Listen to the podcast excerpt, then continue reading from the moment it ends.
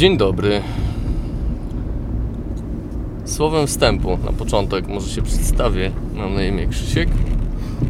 E, I czym będzie e, ten podcast? Po co w ogóle, dlaczego, o czym e, i skąd ten pomysł? I o co z nazwą chodzi? To może od nazwy, bo najłatwiej, najszybciej. Po drodze, dlatego że od jakiegoś czasu spędzam bardzo dużo czasu od jakiegoś czasu bardzo dużo czasu. Od jakiegoś czasu bardzo dużo e, spędzam w samochodzie na dojazdach do i z pracy. E, no i jak człowiek spędza ten czas w korkach, to jest czas, żeby się nad różnymi rzeczami zastanowić, dojść do jakichś wniosków. E, no i pomyślałem, że może może by to nagrać. E, może dzięki temu e, podyskutuję z kimś, może ktoś doszedł do podobnych, do podobnych wniosków, a może ktoś ma wnioski zupełnie inne e, i się czegoś dzięki temu nauczę. Może ja nie mam racji, może moje wnioski będą błędne. Nie, Generalnie mm, założenie jest czysto zabawowe. To znaczy, robię to, żeby sobie sprawić przyjemność a może też komuś. Jeżeli tak, to będzie super. E, więc stąd nazwa. E, a o czym ja w ogóle? O tym, e, co w motoryzacji, ale nie jeżeli chodzi o testy, nie jeżeli chodzi o nowości. To raczej e, nie, nie moja działka, nie to mnie kręci. Poza tym są tego typu podcasty, na przykład e, Dodechy podcast, który e, lubię, szanuję i od początku, e, od początku go słucham. E, więc nie, nie, ja nie, nie, nie newsy, nie testy. E, I gdyby tak popatrzeć na powiedzmy e, zakresy zagadnień motoryzacyjnych e, jako na czasopismo, no to w takim czasopiśmie mamy właśnie testy, mamy nowości, mamy też felietony. Ja bym był chyba tam w tej części felietonowej z tym, co będę ględził. E, o czym? E, bardzo ogólnie. Mm, bardzo ogólnie o motoryzacji jako o zjawisku i różnych aspektach, które się z nim wiążą. Czyli to nie będzie tylko o samochodach. E, często to nawet nie będzie bezpośrednio o samochodach, konkretnych modelach, tylko raczej o typach albo o trendach, czy o jakichś tendencjach, które, które widać. Eee, ale będzie też pewnie o ruchu drogowym, eee, będzie pewnie o przeszłości motoryzacji, o przyszłości, bo nad tym też, też często się zastanawiam w zasadzie w obecnych czasach tak szybko, każdego roku pojawiają się nowe wątki, jeżeli chodzi o kierunki, w jakich motoryzacja ma iść, jako całość, nie jako jakby motoryzacja, czyli samochód, tylko motoryzacja jako całość. Eee, że no, bardzo często jest o czym mówić i o czym myśleć. Eee, więc to na takim poziomie, poziomie raczej abstrakcji e, będę się poruszał. E, I co? Aha, jak wspomniałem, podcast, podcast jest nagrywany i będzie nagrywany w samochodzie, co zresztą słychać. E, mam nadzieję, że to nie będzie odstraszało ani przeszkadzało. Ja y, jestem osobiście miłośnikiem właśnie takich nagrań w terenie y, i dźwięki tła bardzo moim zdaniem dodają kolorytu i dużo bardziej mi się podobają takie nagrania niż y, czysto studyjne. Znaczy studyjne też mają swój urok, mają swoje zalety i dają możliwości. Natomiast y, ja po prostu chcę wykorzystać ten czas, który spędzam na, na dojazdach e, w różne miejsca, e, więc to będzie samochód. E, tak jest. Mm, czy coś więcej? Tyle. E, publikował będę gdzie się da. strona e, po drodze podcast.pl e, pewnie Facebook, pewnie iTunes, pewnie Spotify. Gdzie się da, będę to, będę to umieszczał, e, więc zakładam, że dostęp będzie łatwy. E, oczywiście będę e, bardzo otwarty, jestem bardzo otwarty na opinie z Waszej strony i na takie sprzężenie zwrotne, zarówno jeśli chodzi o po prostu dyskusję z, z moimi poglądami, e, jak i po prostu na jakieś sugestie co do nie wiem, jakości e, albo prowadzenia samego tego e, podcastu. Do tego pewnie będzie sporo uwag, bo e, nie mam żadnego scenariusza, nie obmyślam sobie struktury takiego podcastu jakoś wcześniej i nie trzymam się go później kropka w kropkę i nie ćwiczę sobie e, tych odcinków. E, one często są wręcz właściwie nagrywane na bieżąco w dniu, w którym po prostu wpadłem na jakiś tam pomysł albo coś tam zauważyłem. E, więc będzie dużo y, czego się nie powinno stosować. Będzie dużo pauz, e, bo też, tak jak słyszycie, ja jadę. No więc trzeba trochę się rozglądać dookoła. To tyle słowem wstępu. Nie będę zanudzał dłużej. No okej. W Niemczech trwa dyskusja od pewnego czasu e, odnośnie diesli. Znaczy to nie jest żadna nowość, bo ona trwa w wielu miejscach, nie tylko w Niemczech i oczywiście od, od momentu Dieselgate. Natomiast konkretnie chodzi o diesle w kontekście e, niewpuszczania ich do centrów miast. Generalnie tam w Niemczech się zrobił dosyć duży bałagan z tego powodu. E, Napięcia zaczęły powstawać. Nie dziwię się. Moim zdaniem są to słuszne też napięcia. Mm, Ale o co chodzi? Chodzi o to, że yy, ci ludzie, którzy pokupowali wcale niedawno diesle swoje, e, powiedzmy, że jeszcze zanim Dieselgate wybuchło, no i którzy rzekomo mieli e, mieć samochody spełniające te kryteria wpuszczania ich do, do, do miast, no teraz nie są wpuszczani. No i mają z tego powodu e, uzasadnione obiekcje i pretensje. Jak najbardziej. E, no i tam się toczy taka dyskusja o tym, że mm, producenci stoją na stanowisku, że okay, skoro tak, no to y, kupujcie, drodzy klienci, te nowe samochody teraz z oferty. One są już czyste i z tym spalaniem nie będzie żadnego problemu i w ten sposób będzie wszystko ok. Trudno, żeby producent mówił coś innego. To znaczy, może nie trudno, ale jeżeli producent patrzy tylko i wyłącznie na sprzedaż, no to no trudno się spodziewać, o może, żeby producent mówił coś innego, niestety. No a właściciele no, nie są tacy wcale chętni do wymiany samochodu tylko dlatego, że okazało się, że ten, który kupili, to nie spełnia, mimo że miał spełniać. I też trudno się dziwić tym ludziom. I ja jestem, jeżeli mam gdzieś być po jakiejś stronie, a jak pisałem na stronie i chyba wspominałem, to są subiektywne moje opinie. Więc ja jestem po stronie tych kierowców, tych właścicieli samochodów. No i tam się pojawia taka opcja. E, podobno były jakieś tam przeszkody prawne, które nie pozwalały producentom mm, na, mm, na wyposażenie samochodów już wypuszczonych na rynek w nowe układy wydechowe. No i teraz jest taka opcja, że jest pomysł, żeby te diesle, e, które, które, z którymi jest problem, były wyposażane w unowocześnione, zmodyfikowane, lepsze układy wydechowe, które po prostu e, same z siebie przejmą trochę więcej tych e, spalin. Mm, no i dzięki temu samochody zaczną spełniać jakąś tam normę i będą mogły wjeżdżać do miast.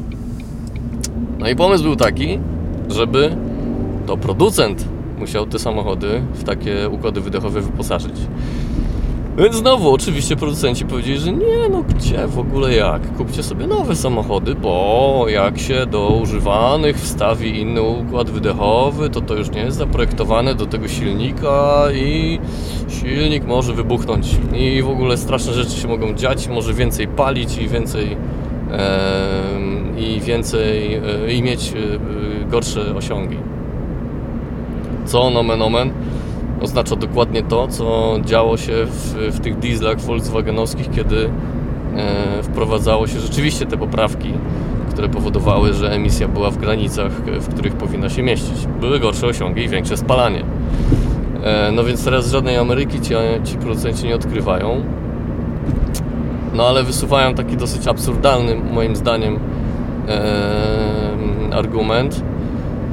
No bo oczywiście układ wydechowy może wpływać na silnik, na pracę i wpływa i przecież wiadomo, że to jest e, w pewien sposób naczynie e, połączone i jakby konstrukcja wydechu wpływa na proces spalania w bardzo dużym uproszczeniu mówiąc.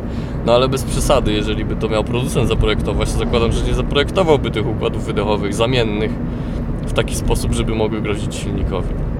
No ale okej. Okay. Dyskusja sobie tam trwa. E, równolegle ręce zacierają producenci jakby zamienników, którzy oczywiście y, cieszą się na, na takie przepisy i E, i, i, widzą w tym interes i słusznie i to moim zdaniem bardzo fajny, bardzo fajna to moim zdaniem bardzo fajny aspekt całej tej afery, że e, tacy producenci mogą jak najszybciej wprowadzić na rynek i tam któryś tam, już nie będę nazwy przytaczał, bo i tak nie pamiętam, ale któryś tam jeden z producentów mm, powiedział, że on spokojnie w 2019 roku jest w stanie zacząć dostarczać te zamiennikowe układy wydechowe. No i fajnie. I, no i teraz dlaczego o tym mówię? Bo cała ta dyskusja właściwie jakby nie wdając się w te szczegóły, że kto i co będzie wymieniał, nie wdając się w to, ona się tak naprawdę toczy wokół odpowiedzi na pytanie, co jest bardziej ekologiczne.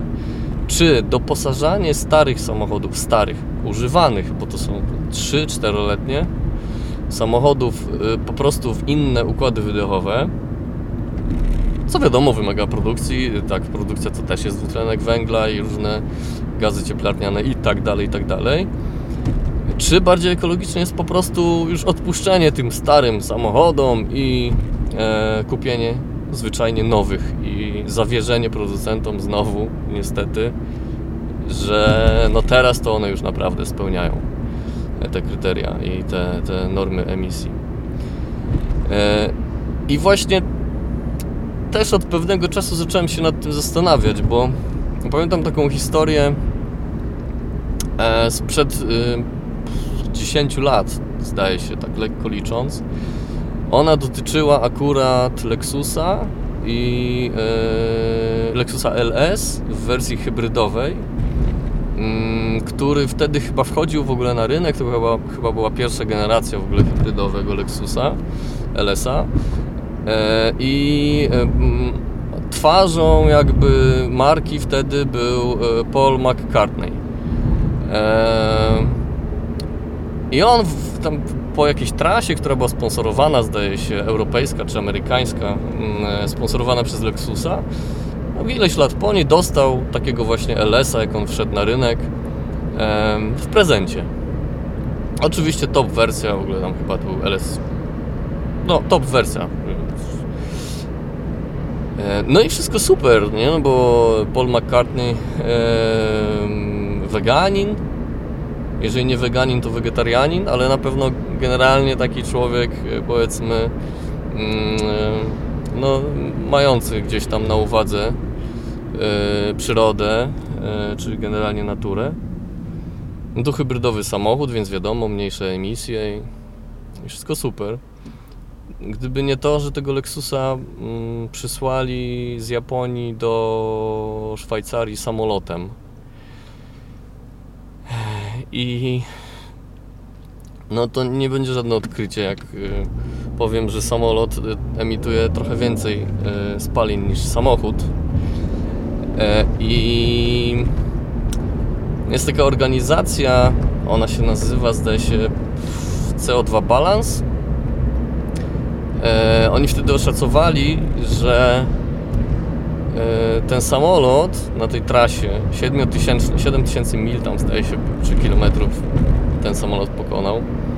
E, on na tej trasie wyemitował 38 ton dwutlenku węgla. Ton. I że odpowiada to w przypadku takiego przeciętnego samochodu osobowego ilości, którą taki samochód by wyemitował, okrążając y, całą Ziemię pięciokrotnie. Czyli robiąc około 200 tysięcy kilometrów. To powoduje, że ja sobie zadaję to pytanie, gdzie jest ta ekologia tak naprawdę? No bo samym tym gestem mm, Lexus już jakby przekreślił całą ideę. Mogli to zrobić inaczej. Pewnie Paul McCartney nie byłby jakoś bardzo smutny, gdyby miał czekać na ten samochód y, 3 tygodnie czy miesiąc, y, gdyby on płynął statkiem. Statek wiadomo, że wyemituje też dużo y, więcej spalin niż, niż jakby przejechanie tym samochodem tej odległości, no ale jakby jest bardziej, wydaje się, racjonalnym pomysłem na dostarczenie takiego przedmiotu. No oni jednak wybrali taką drogę. No i i tak już od jakiegoś czasu zastanawiam się, czy ta ekologia i to podejście producentów, że żeby być ekologicznym musisz mieć yy, jak najnowszy model samochodu, bo on ma nowy silnik i mniej będzie palił i emitował. Yy, I tłoczenie nam do głów takiej, takiej tezy i takiego sposobu na, na tą ekologię, czy on jest na pewno zgodny z prawdą?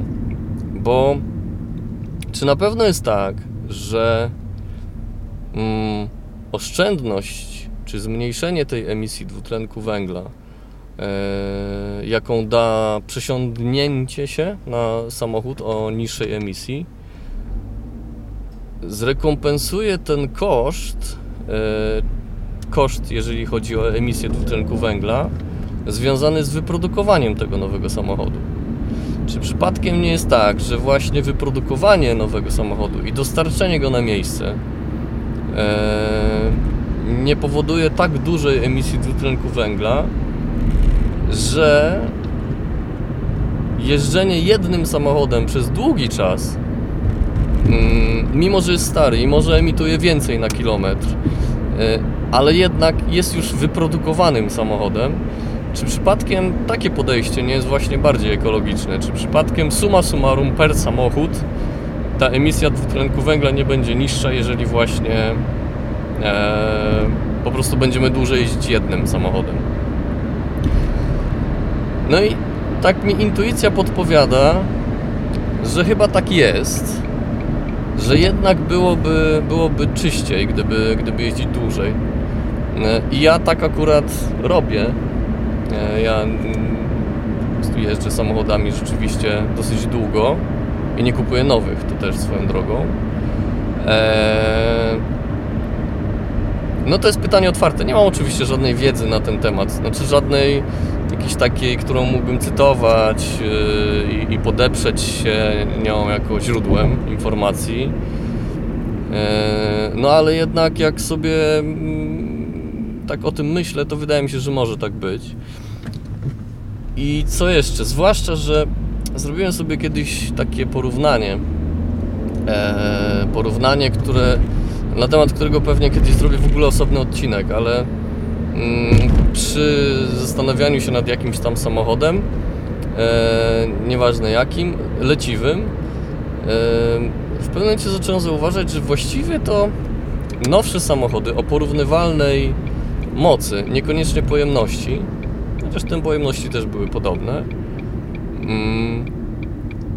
I nowsze o 8-10 lat niż ten, nad którym się zastanawiałem, wcale nie miały wcale nie miały lepszych osiągów, jeżeli chodzi o zarówno osiągi w rozumieniu przyspieszenie, prędkość maksymalna, bla bla bla, moce i momenty obrotowe, ale też i spalanie.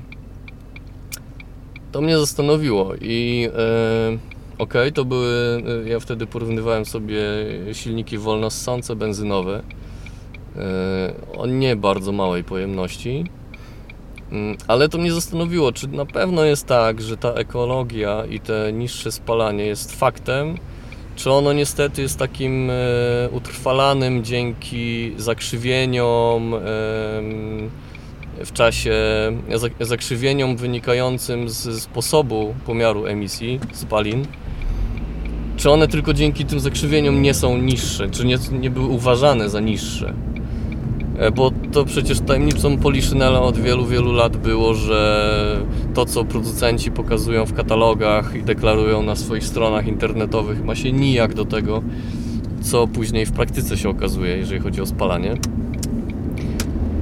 E, no więc to też jest pytanie, to też jest pytanie, pytanie otwarte. Ja o tym e, porównaniu e, tych samochodów rzeczywiście nagram kiedyś e, osobny odcinek, bo to fajna rzecz była. Ja tam do kilku, kilku jeszcze innych wniosków doszedłem i kilka rzeczy jeszcze mm, postanowiłem sprawdzić. No ale właśnie pytanie, czy to jest rzeczywiście tak, że nowszy samochód będzie bardziej ekologiczny od starszego? To jest pytanie otwarte, na które, e, jak wspomniałem, odpowiedzi nie znam, e, a chętnie poznam Waszą opinię. Moja opinia, jaka jest, już wiecie. Moim zdaniem nie. Summa summarum nie, bo trzeba patrzeć na, na sprawę globalnie. Ale może Wy macie inne zdanie, może macie dostęp do danych, z których by wynikało, że jest inaczej. Będę ciekawy Waszych opinii. Dzięki.